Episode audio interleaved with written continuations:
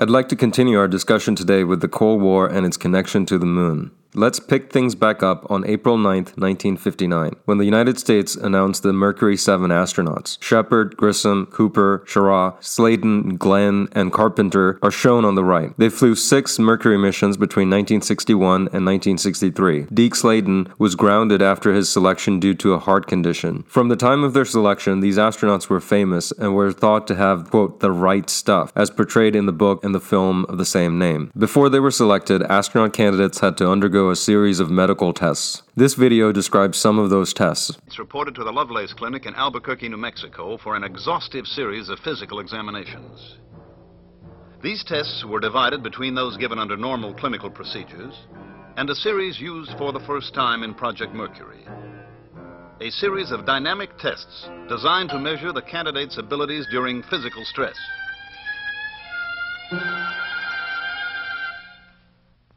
Laboratory studies were made in each physiological area.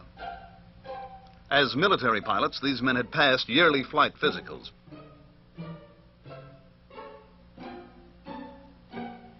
But here at the Lovelace Clinic, each measurable reaction of body chemistry, each physical function was measured, probed, diagnosed. What is the specific gravity of his body? What is his blood volume? Water volume? What is his total body radiation count?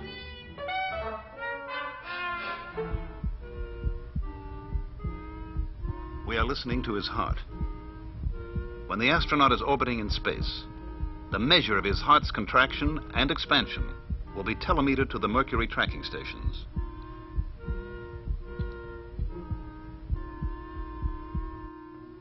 After a week of examinations, the candidates were sent on to the Wright Air Development Center in Dayton for stress evaluation and psychological tests.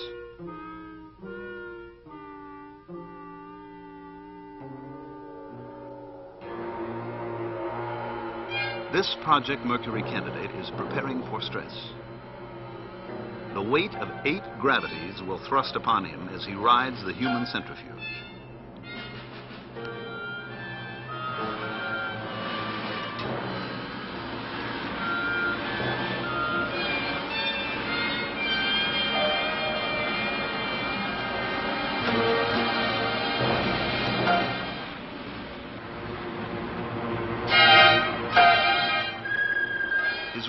Are studied.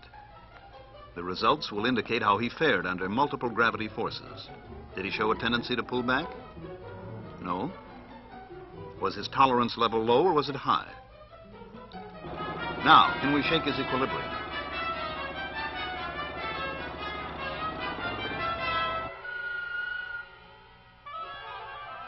How does this affect his pulse and blood pressure? And what about his mental balance, his imagination, his personality, motivation? How does he see the different problems of living? And how has life affected him as an individual?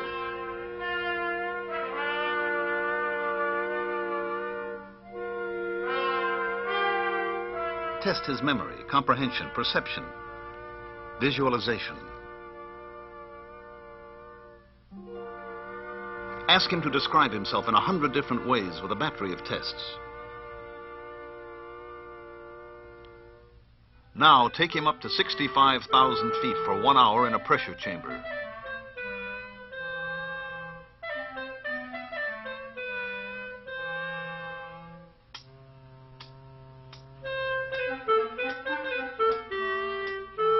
Now have him do this for five minutes.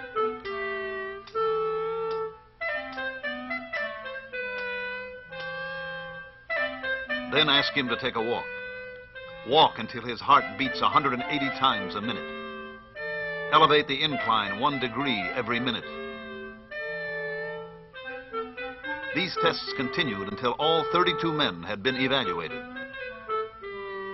Let's now start looking at the various Mercury missions. But before that, I want to remind you that the Mercury program used two rockets. The Redstone rocket is shown on the left, and the Atlas rocket is shown on the right. You'll notice that the top of both rockets are similar since they both had Mercury capsules on top with a red launch escape tower. As we have discussed, the Redstone rocket was not very powerful, so it could only take astronauts on suborbital missions. The more powerful Atlas rocket was capable of putting astronauts into Earth orbit. On July 29, 1960, the United States launched Mercury Atlas 1. Recall how these missions had a hyphenated name with the program name and the rocket name. This mission was fortunately uncrewed since the rocket broke apart about one minute into the flight. On the right is an image of the recovered Mercury capsule. The following month, on August 19, 1960, the Soviet Union launched Korabl Sputnik 2, which was the first mission to fly animals to space and safely return them back to Earth. There were two dogs, Belka and Strelka, along with 40 mice, two rats, and plants. Belka and Strelka were preserved using taxidermy as shown in the images. I should note that there was a previous unnamed mission where two dogs died. So while the Soviet Union was well ahead at this point in the space race, at times they were also experiencing their own failures. On November 21, 1960, the United States launched Mercury Redstone 1. This was the first test of the Redstone rocket with a Mercury capsule. Again, this was fortunately an uncrewed mission. This mission is colloquially referred to as the 4 inch flight. Take a moment to look at the image to see if you can figure out what went wrong. Let's take a look at a video that shows what happened. MR 1 was again scheduled for launch, and the countdown began. Everything proceeded normally and all checks forecasted a successful launch. The repaired attitude control system on the spacecraft checked out perfectly. Weather was good all the way down the Atlantic range.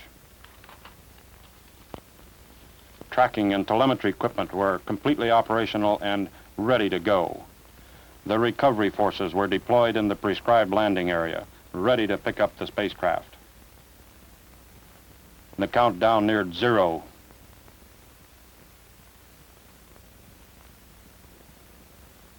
Redstone engine fired, then shut down almost immediately. The escape tower fired. The antenna canister lid opened, the drogue chute popped, followed by the main chute, and then the reserve parachute. When the spacecraft received the engine shutdown signal, it began to do exactly what it was supposed to do.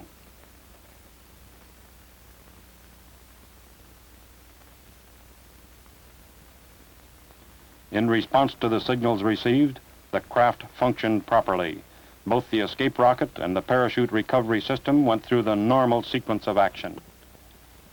A careful examination of telemetry data and the booster itself showed the premature engine shutdown to be caused by a relatively simple fault in a piece of ground support equipment.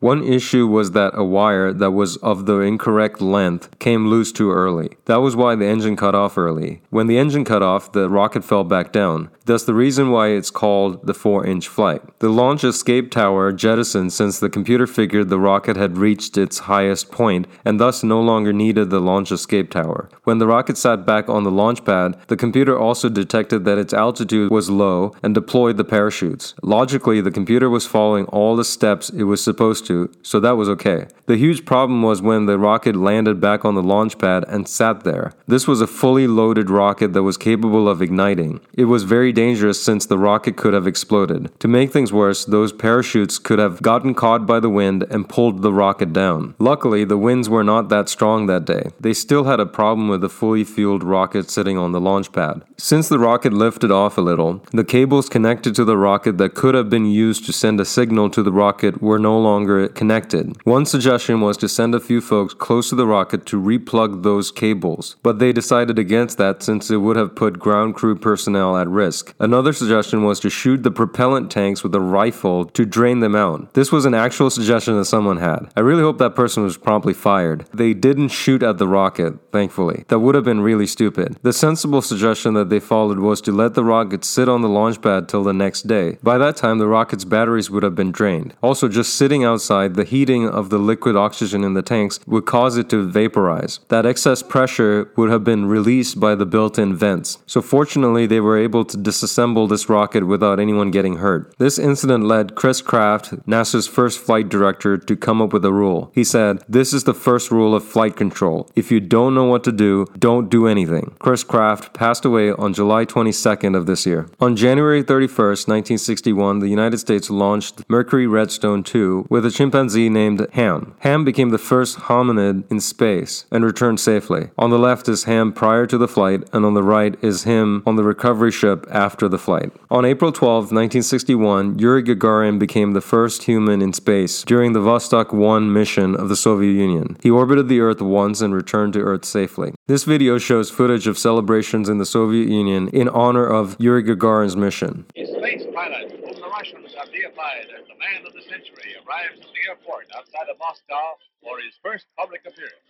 Questions that have arisen in the West about the validity of his flight have no place here today, as the crowds go wild over the first man to conquer space. Major Gagarin's initial function is a long red carpeted walk to the platform, where Khrushchev greets him. Gagarin puts party first by thanking the communists for the opportunity.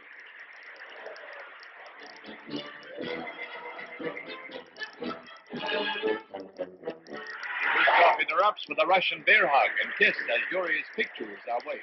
There have been grumblings in Russia about the cost of the space program, but that is forgotten today as tens of thousands pour into Red Square to get a glimpse of their hero.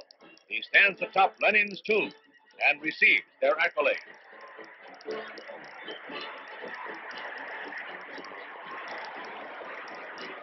There have been many unanswered questions about the fight, but there's no question of who is number one man in Russia today. While this was a tremendous accomplishment, folks in the American space program were getting frustrated. This is Gene Kranz discussing that frustration in his book, Failure is Not an Option. Kranz stated, We tried not to think about the gaps in knowledge, experience, and technology in our program. They were big enough to drive a truck through, and we could never forget that while we were screwing around with baby steps in suborbital missions, the Russians had put a man in orbit. So we would continue with our preparations at the Cape, tired of being one step behind. It seemed like no matter what we did, the Russians were always one step ahead. Shortly after Yuri Gagarin's mission, the United States launched Mercury Atlas III on April 25, 1961. It was an uncrewed mission and had an issue with its trajectory. Rockets need to not only go up, but they also need to turn a bit sideways to gain speed to orbit the Earth. This particular Atlas rocket was supposed to turn at a certain altitude, but it didn't. It kept going straight up. One major problem is that if the rocket exploded, debris would rain down near Cape Canaveral, Florida. As the rocket went higher and higher, it meant that debris would fall in a larger and larger area on the surface. That could hurt people and destroy property. As such, the range safety officer issued a self destruct command to blow up the rocket before it became more of a problem. Alan Shepard became the first American in space on May 25, 1961. His mission is called Mercury Redstone 3, but each Mercury astronaut named their capsule. This one was called Freedom 7. The 7 was for the 7 Mercury astronauts. Since this was a Redstone rocket, his flight was suborbital. He went out of the Earth's atmosphere into space and followed a parabolic path back to the surface. Take a look at how cramped Shepard was inside the Mercury capsule. Due to delays, he was sitting in the capsule for about 3 hours. His flight lasted 15 minutes. Something to note is that just days before there was the Mercury Atlas 3 incident, it wasn't as if these astronauts got into rockets that were pretty safe. 20 days after Alan Shepard's flight, President John F. Kennedy delivered a speech to Congress. I'll play a clip of that speech, but before that, I want you to know that at the time of his speech, one American had been to space, no American had orbited the Earth, and the grand total of American astronaut flight time in space was 15 minutes. This is a clip of Kennedy's speech to Congress. Dramatic achievements in space, which occurred in recent weeks, should have made clear to us all, as did the Sputnik in 1957, the impact of this adventure on the minds of men everywhere who are attempting to make a determination of which road they should take. Since early in my term, our efforts in space have been under review. With the advice of the Vice President, who is Chairman of the National Space Council, we have examined where we are strong and where we are not, where we may succeed and where we may not. Now it is time to take longer strides. Time for a great new American enterprise. Time for this nation to take a clearly leading role in space achievement, which in many ways may hold the key to our future on Earth.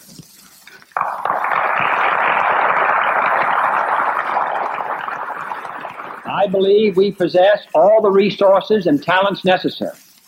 But the facts of the matter are that we have never made the national decisions or marshal the national resources required for such leadership. We have never specified long range goals on an urgent time schedule or managed our resources and our time so as to ensure their fulfillment. I believe that this nation should commit itself to achieving the goal before this decade is out of landing a man on the moon and returning him safely to the earth. No single space project in this period will be more impressive to mankind or more important for the long range exploration of space, and none will be so difficult or expensive to accomplish. Again, the grand total of American astronaut flight time in space was 15 minutes. He wanted to go to the moon. After Shepard, it was Gus Grissom's Mercury Redstone 4 flight on July 21, 1961. Grissom named his capsule Liberty Bell 7. Again, since this launch was using a Redstone rocket, Grissom went to space, but not into orbit. The mission was mostly okay until the time of recovery. The Mercury capsules landed in the ocean, and a Navy helicopter had to go pick them and the astronauts astronauts up. While waiting to be picked up, the door of Grissom's capsule opened. The capsule had an explosive door that would burst outward. This was a safety feature to make it easier for the astronaut to escape in the case of an emergency. It wasn't supposed to open like that in the water at this particular moment. But since it did, and water was coming into the capsule, Grissom got out and swam to safety. The helicopter tried to pull the capsule up, but because it had taken in a lot of water, it was very heavy. It had gotten too heavy for the helicopter, so the pilot decided decided to let the capsule sink. Grissom returned to the ship safely, but he was later criticized since it was thought that he had mistakenly pushed the button to open the door. He swore that he didn't. It turned out he was right, and the door had opened by itself due to a fault in the system. Grissom just had terrible luck with capsule doors. We will come back to that later. The Liberty Bell 7 capsule was lost for years, but in 1999 it was recovered as shown in the image on the right. Next was Mercury Atlas 6, which was launched on February 20th, 1962. Notice that this is the other rocket, the Atlas rocket, which was capable of launching an astronaut into orbit. This made John Glenn the first American to orbit the Earth. Remember, the first man, Yuri Gagarin, had orbited the Earth in his first mission. I mentioned John Glenn in the first lecture since he asked, quote, the girl, Katherine Johnson, to check the orbital calculations. I want to stay on John Glenn for a moment. On July 18, 1962, there was a special subcommittee meeting of the House Committee on Science and Astronautics to discuss potentially allowing women into the astronaut program program. John Glenn and a few NASA folks testified. The text on the top is from a NASA chronology report outlining events. It reads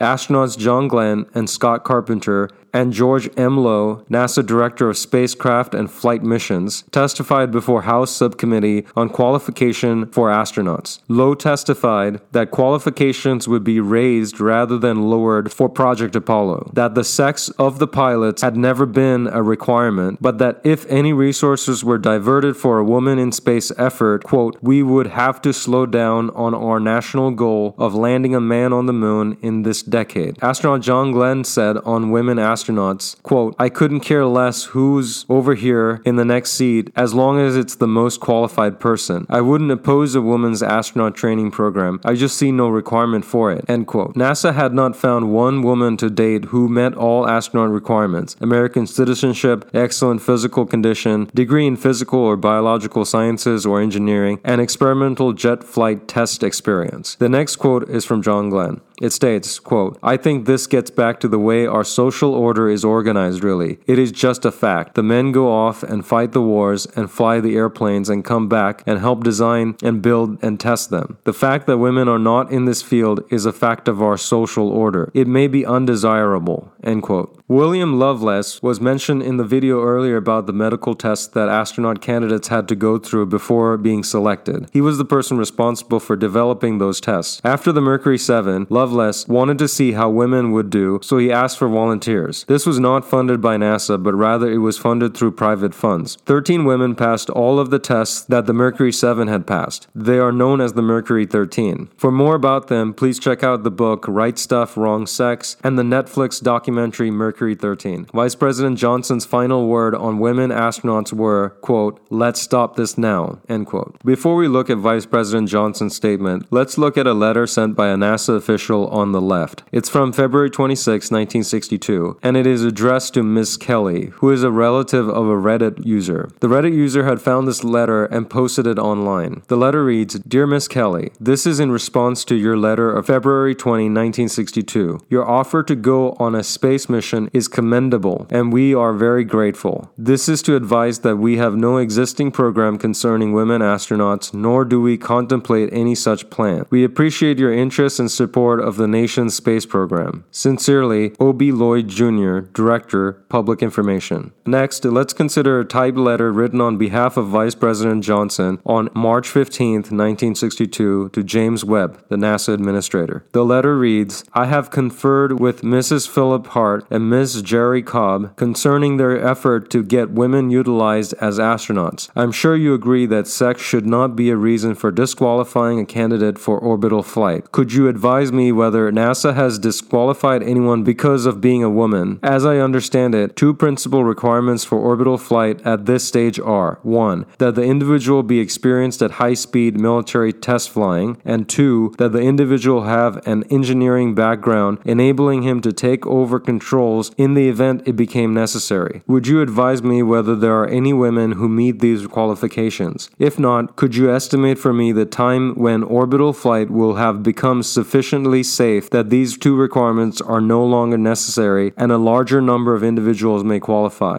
I know we both are grateful for the desire to serve on the part of these women and look forward to the time when they can. Sincerely, Lyndon B. Johnson. This letter wasn't sent. The vice president had to sign it, but instead he wrote in pen with large text, quote, Let's stop this now, file, instructing this letter to be put aside. This is a picture of some of the Mercury 13 on February 2nd, 1995, as they gathered for the launch of the Space Shuttle mission STS 63. That mission was special since it was the first time a woman was the Space Shuttle pilot. You may remember that the Space Shuttle was a bit like an airplane in that there were two people, the commander and the pilot, who were responsible for flying the Space Shuttle. Eileen Collins was the pilot for this mission, and she would go on to be the commander on a later Space Shuttle mission. Jerrie Cobb was one of the Mercury 13. She died on March 18th of this year, having never gone into space. In 1960, she had logged 7,000 hours flight time and had three world flying records. I've included two quotes. One states, quote, We always figured you would be the first. What happened?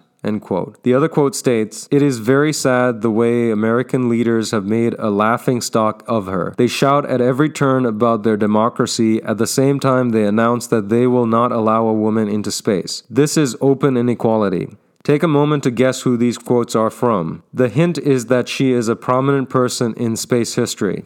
The person who said these quotes is Valentina Tereshkova, the first woman in space. Another figure you may not have heard about is Ed Dwight. He was the first black astronaut candidate. He was chosen by the Kennedy administration to go through initial astronaut training. He was an Air Force pilot and completed the Aerospace Research Pilot training, but he wasn't selected by NASA to be an astronaut. I've included two books here Soaring on the Wings of a Dream and We Could Not Fail. He once stated, I don't have to do but two things I gotta die and I gotta go to the moon. He never went to space. I've also included a ridiculous quote by Julian Scheer, a NASA assistant administrator. Quote, I don't want to sound defensive, but NASA has a perfectly good record on the question of equal opportunity. End quote. After his Air Force career, Ed Dwight became a successful sculptor. One of his sculptures is in Detroit, Michigan. It's called The Gateway to Freedom and depicts American slaves who escaped by the Underground Railroad. Canada abolished slavery before the United States, so slaves crossed into Canada from Detroit.